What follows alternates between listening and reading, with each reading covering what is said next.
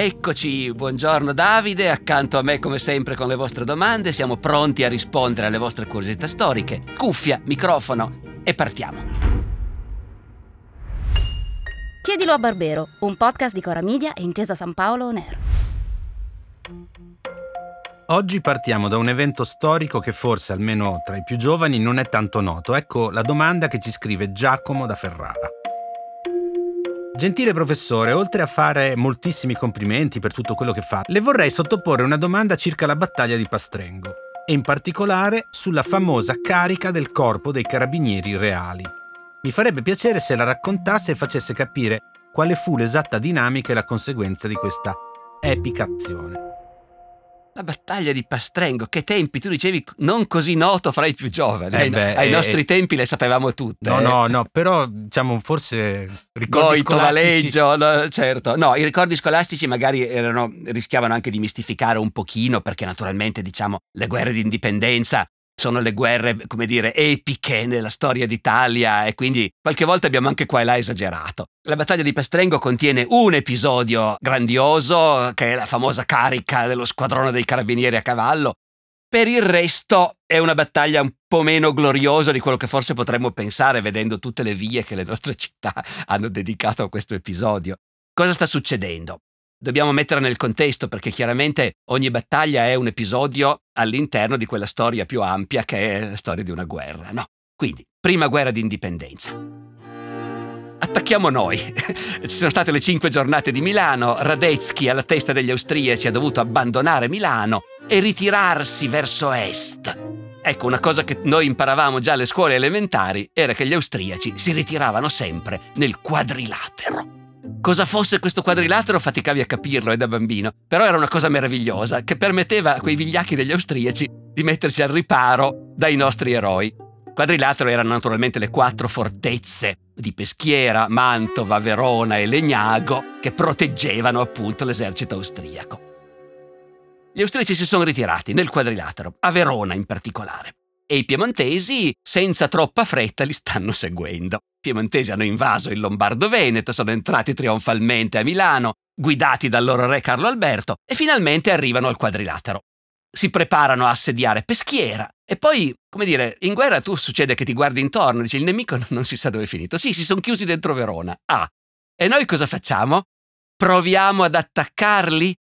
Mentre si guardano intorno si rendono conto, è il 30 aprile del 48, che Radetzky, ripiegando in Verona, ha lasciato fuori dalla città un piccolo contingente in questo paesino di Pastrengo, che ha oltretutto l'Adige alle spalle, quindi è una cattiva posizione, non si capisce bene perché Radetzky abbia lasciato lì questo piccolo contingente. Radetzky era un generale molto in gamba, eh? anche se aveva ormai 80 anni passati, era molto in gamba, era uno che si era fatto le ossa combattendo contro Napoleone, però quello probabilmente è stato uno sbaglio, ecco, ha voluto tenere un avamposto isolato, col fiume alle spalle. Qualunque nemico dice adesso andiamo e ce li mangiamo. Ci fosse stato Napoleone se li mangiava di sicuro. Invece c'è Carlo Alberto con l'esercito piemontese che, molto inesperto, ha- sono 50 anni che nessuno di loro fa la guerra, attaccano in grande superiorità numerica gli austriaci chiusi dentro il paesino di Pastrengo, però gli austriaci sparano. E questa cosa che il nemico ti spara a questi due eserciti, non- eh, lo, lo dico fra parentesi, ma la storia della prima guerra d'indipendenza è la storia di due eserciti, quello piemontese e quello austriaco, prudentissimi. Cosa per cui dovremmo ammirarli, eh? Cioè, prima di far ammazzare la gente senza motivo o anche con motivo, ci pensavano due volte. La seconda guerra d'indipendenza, quando arriveranno i francesi con Napoleone III, sarà tutta un'altra cosa. Lì saranno massacri, Solferino. Ecco. Invece le battaglie della prima sono chiaramente battaglie dove non muore quasi nessuno. Perché gli ufficiali diranno anche dai all'attacco, ma prima di riuscire a mandare davvero all'attacco la truppa ce ne vuole. Quindi i piemontesi sono lì fermi davanti a Pastrengo che esitano. C'è Carlo Alberto con la sua scorta, che è appunto lo squadrone dei carabinieri reali a cavallo. Ovviamente i generali e i sovrani in battaglia avevano sempre qualche squadrone di cavalleria che li scortava proprio fisicamente. Rischi di finire in mezzo al nemico. E infatti finiscono in mezzo al nemico. C'è qualche cacciatore tirolese rimasto fuori dal paesino che gli spara addosso. E a questo punto i carabinieri a cavallo al comando del maggiore Negri di San Front, vecchia nobiltà piemontese, i carabinieri a cavallo caricano. Caricano e questa carica si rivela decisiva perché in realtà gli austriaci vedendo arrivare la carica di cavalleria si spaventano e quindi cominciano a scappare e a questo punto la fanteria piemontese si decide a muoversi e li insegue. Ed effettivamente il paese viene preso e questo contingente austriaco viene messo in fuga. Poi il grosso degli austriaci si salvano, lasciano però comunque qualche centinaio di prigionieri in mano, in mano ai piemontesi, i quali piemontesi hanno perso in tutta la battaglia 15 morti e 90 feriti, lo 0,7% dell'esercito. Per capirci, in una qualunque battaglia di Napoleone si perdeva il 20-25% dell'esercito, no? Ecco. Questo ci fa vedere che erano eserciti che non avevano voglia di farsi ammazzare e tu dagli torto del resto. Ma la carica dei carabinieri a cavallo è quello che ha trasformato una giornata, come dire, che minacciava di finire così senza risultato e quindi un po' indecorosamente per i piemontesi, e invece l'ha trasformata in una vittoria che giustamente, appunto, almeno ancora ai nostri tempi si insegnava alle scuole elementari. Ma questo termine, carabini- corpo dei carabinieri reali, eh, quando nasce?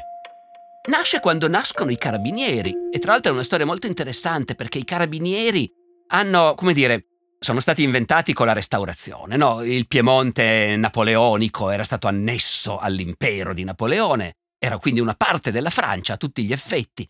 Poi quando Napoleone abdica, non la seconda volta dopo Waterloo, è già la prima volta, quando lui abdica nel 1814 e si rassegna a andare a fare l'imperatore dell'isola d'Elba, eh, a, quel punto, a quel punto in Italia tornano i vecchi sovrani, in Piemonte, nel regno di Sardegna, tornano i Savoia, e è molto interessante vedere cosa fanno i Savoia alla restaurazione, perché ufficialmente si cancellano tutte le innovazioni dei maledetti rivoluzionari e si riporta il Piemonte al 1789. La leggenda dice che i re e i nobili tornano ancora con le parrucche incipriate come erano di moda a quei tempi perché si sono sempre rifiutati di accettare i tempi nuovi, adesso hanno vinto loro, si riporta l'orologio indietro no? di, di 25 anni. Ma in realtà, se poi uno va a vedere, il re, tornando, si informa bene di quali sono esattamente tutte queste novità che hanno introdotto i maledetti francesi. E quando qualcuna di queste novità, pensandoci bene, viene da dire, beh, ma non era mica una cattiva idea, allora quella cosa lì la tieni. Per dirne una, sotto Napoleone era stato introdotto il libretto di lavoro per gli operai, che permette ai padroni di seguire ogni operaio, sapere dove ha lavorato, tenerlo d'occhio. Bellissima novità, anche se l'hanno inventata i rivoluzionari, ce la teniamo. E un'altra cosa che aveva introdotto Napoleone era l'idea di un corpo di polizia non insediato nelle città, ma insediato sul territorio, con dei presidi, localmente, nei paesini, e la gendarmeria si chiamava. No, ecco, la gendarmeria aveva avuto un'efficacia straordinaria nel mettere fine, per esempio, al brigantaggio. Noi oggi pensiamo al brigantaggio come una cosa che nell'Ottocento era rimasta nello Stato Pontificio, nel Regno di Napoli, ma fino a fine Settecento c'era anche al nord, c'era in Piemonte il brigantaggio. La gendarmeria francese aveva di fatto cominciato a sradicare il brigantaggio dalle campagne con questi suoi presidi. Per cui il re, tornato, decide, ovviamente non possiamo fare la gendarmeria, facciamo una cosa nostra, una cosa tutta nostra, nuova, con un nome nostro, ma basato sullo stesso principio, che è un principio, sì, rivoluzionario, ma appunto perché è molto originale, funziona. Ci inventiamo un corpo di cavalleria, perché carabinieri era un'arma di cavalleria, eh? Cavalleggeri armati con la carabina. Ci inventiamo un corpo di cavalleria, e lo dislochiamo appunto non soltanto con lo squadrone d'onore a guardia del re, ma lo dislochiamo sul territorio in tanti presidi. E così continuiamo quell'opera di sorveglianza e controllo della campagna, delle strade. Ecco, ovviamente deve essere un corpo fedelissimo al re, anche per fare, evitare qualunque equivoco con quello che c'era prima, e quindi naturalmente i carabinieri reali. Ma eh, l'appellativo di reali lo perdono col referendum del 46? Eh beh sì, con la fine della monarchia, come il regio esercito.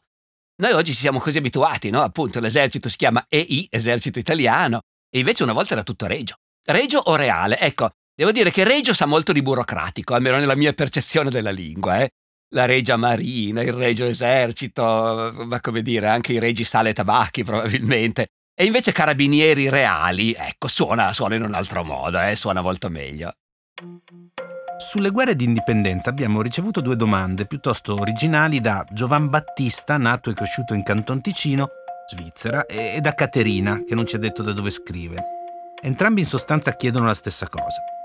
Perché durante le guerre di indipendenza e riunificazione d'Italia non si è cercato di ottenere anche il territorio del Canton Ticino? chiede Caterina non era strategicamente interessante o non è mai stato considerato come italiano? domanda Giovan Battista, aggiungendo anche che la stessa questione si potrebbe forse sollevare rispetto alla Corsica. Certo. È vero, in apparenza potrebbe sembrare strano, certo, perché questi sono paesi che parlano italiano, naturalmente. Anche la Corsica, gli amici corsi mi perdoneranno, ovviamente la loro è una lingua a tutti gli effetti in quanto identità nazionale corsa, però in termini linguistici è un dialetto italiano, eh, ovviamente. E allora il punto è questo, che noi dobbiamo, come dire, collocarci nella mentalità dell'epoca. Certo che l'Italia che esce dal risorgimento è un'Italia che vuole essere grande, che vuole essere una grande potenza, che si lancia molto presto in guerre coloniali di conquista in Africa. Però alla base l'ideale del risorgimento era, diciamo così, vogliamo usare una categoria neanche anacronistica, eh, si diceva anche allora, era un ideale di sinistra, insomma, sostanzialmente. Si voleva unificare quei territori dove abitavano italiani, i quali, per usare la retorica dell'epoca, come dire, soffrivano sotto il gioco straniero, ecco. E quindi quei territori dove c'era un movimento irredentista. Questo è il punto.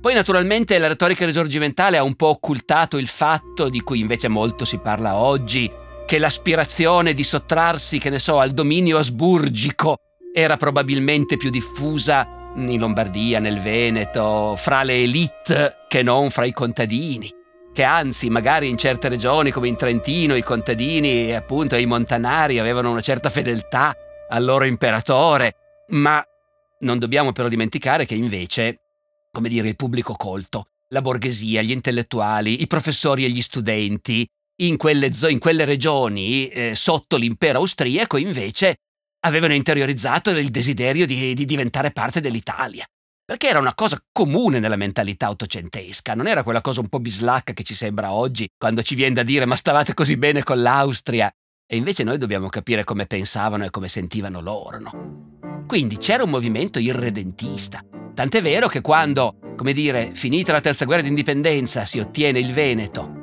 però non ancora il Trentino, non ancora Trento, Trieste, Pola, no, Fiume. Ecco, e beh, è molto forte la sensazione comunque, e lo rimarrà fino alla Prima Guerra Mondiale, che l'unità è incompleta. Perché in quelle città e quelle province, anche lì comunque, la borghesia, i giovani, gli studenti, si sentono italiani, vogliono essere italiani e non sono contenti di stare nell'impero austriaco. Il movimento irredentista quindi è, come dire, il motivo per cui l'Italia aspira ad annettere territori abitati da italiani che vogliono diventare italiani anche come cittadinanza. Nel Canton Ticino erano italiani, italianissimi, che parlavano italiano come lo parlano tuttora, ma che da molti secoli erano integrati, come dire, nel sistema svizzero e quindi si sentivano svizzeri ed erano e sono svizzeri. Lo so che il discorso delle identità, no, Davide, è sempre un po' strano perché possono essere molteplici le identità. Un abitante del Canton Ticino è italiano da un certo punto di vista, ma da un altro no, da un altro punto di vista è svizzero. Lì di irredentismo non ce n'è. E sì che se ci fosse stato anche solo un gruppetto di ticinesi che volevano diventare italiani, lo avrebbero fatto sentire a gran voce perché, come dire, la cosa affascinante della politica svizzera dell'Ottocento e che mentre noi ci immaginiamo la Svizzera come un pacifico paese neutrale dove non succede mai niente, nel nostro immaginario un po' stupido di italiani, insomma, invece la politica svizzera dell'Ottocento è una cosa pazzesca.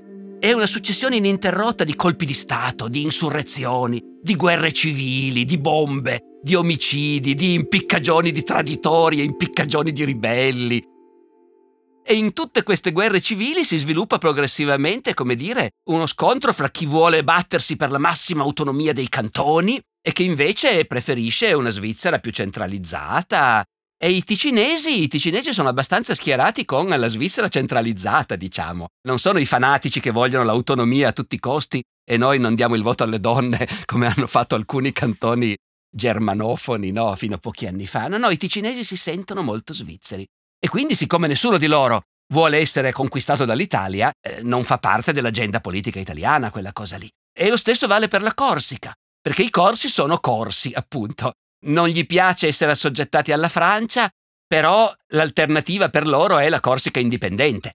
Non è essere annessi anche noi all'Italia a diventare un'altra Sardegna, sostanzialmente. Non lo è, non l'è mai stato. E quindi anche lì, non essendoci un movimento irredentista, la politica italiana ha avuto almeno il buon senso fino al fascismo. Poi col fascismo abbiamo rivendicato la Corsica.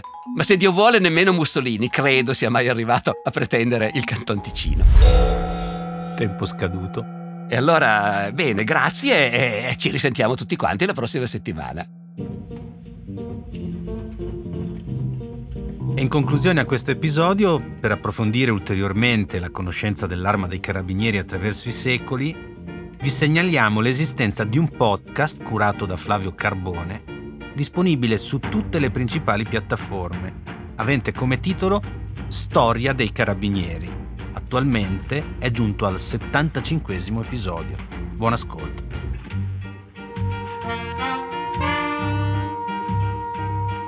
Chiedilo a Barbero è una serie podcast di Cora Media e Intesa San Paolo Nair, scritta da Alessandro Barbero e Davide Savelli. Produzione esecutiva Lia Chiovari. Cura editoriale di Davide Savelli in collaborazione con Anna Iacovino e Rosella Bettinardi. Supervisione del suono e musiche Luca Micheli. Post-produzione e montaggio del suono Luca Micheli e Mattia Liciotti. Coordinamento post-produzione Matteo Scelsa. Fonico di studio a Torino Riccardo Mazza di Experimental Studios. Fonico di studio a Roma Lucrezia Marcelli.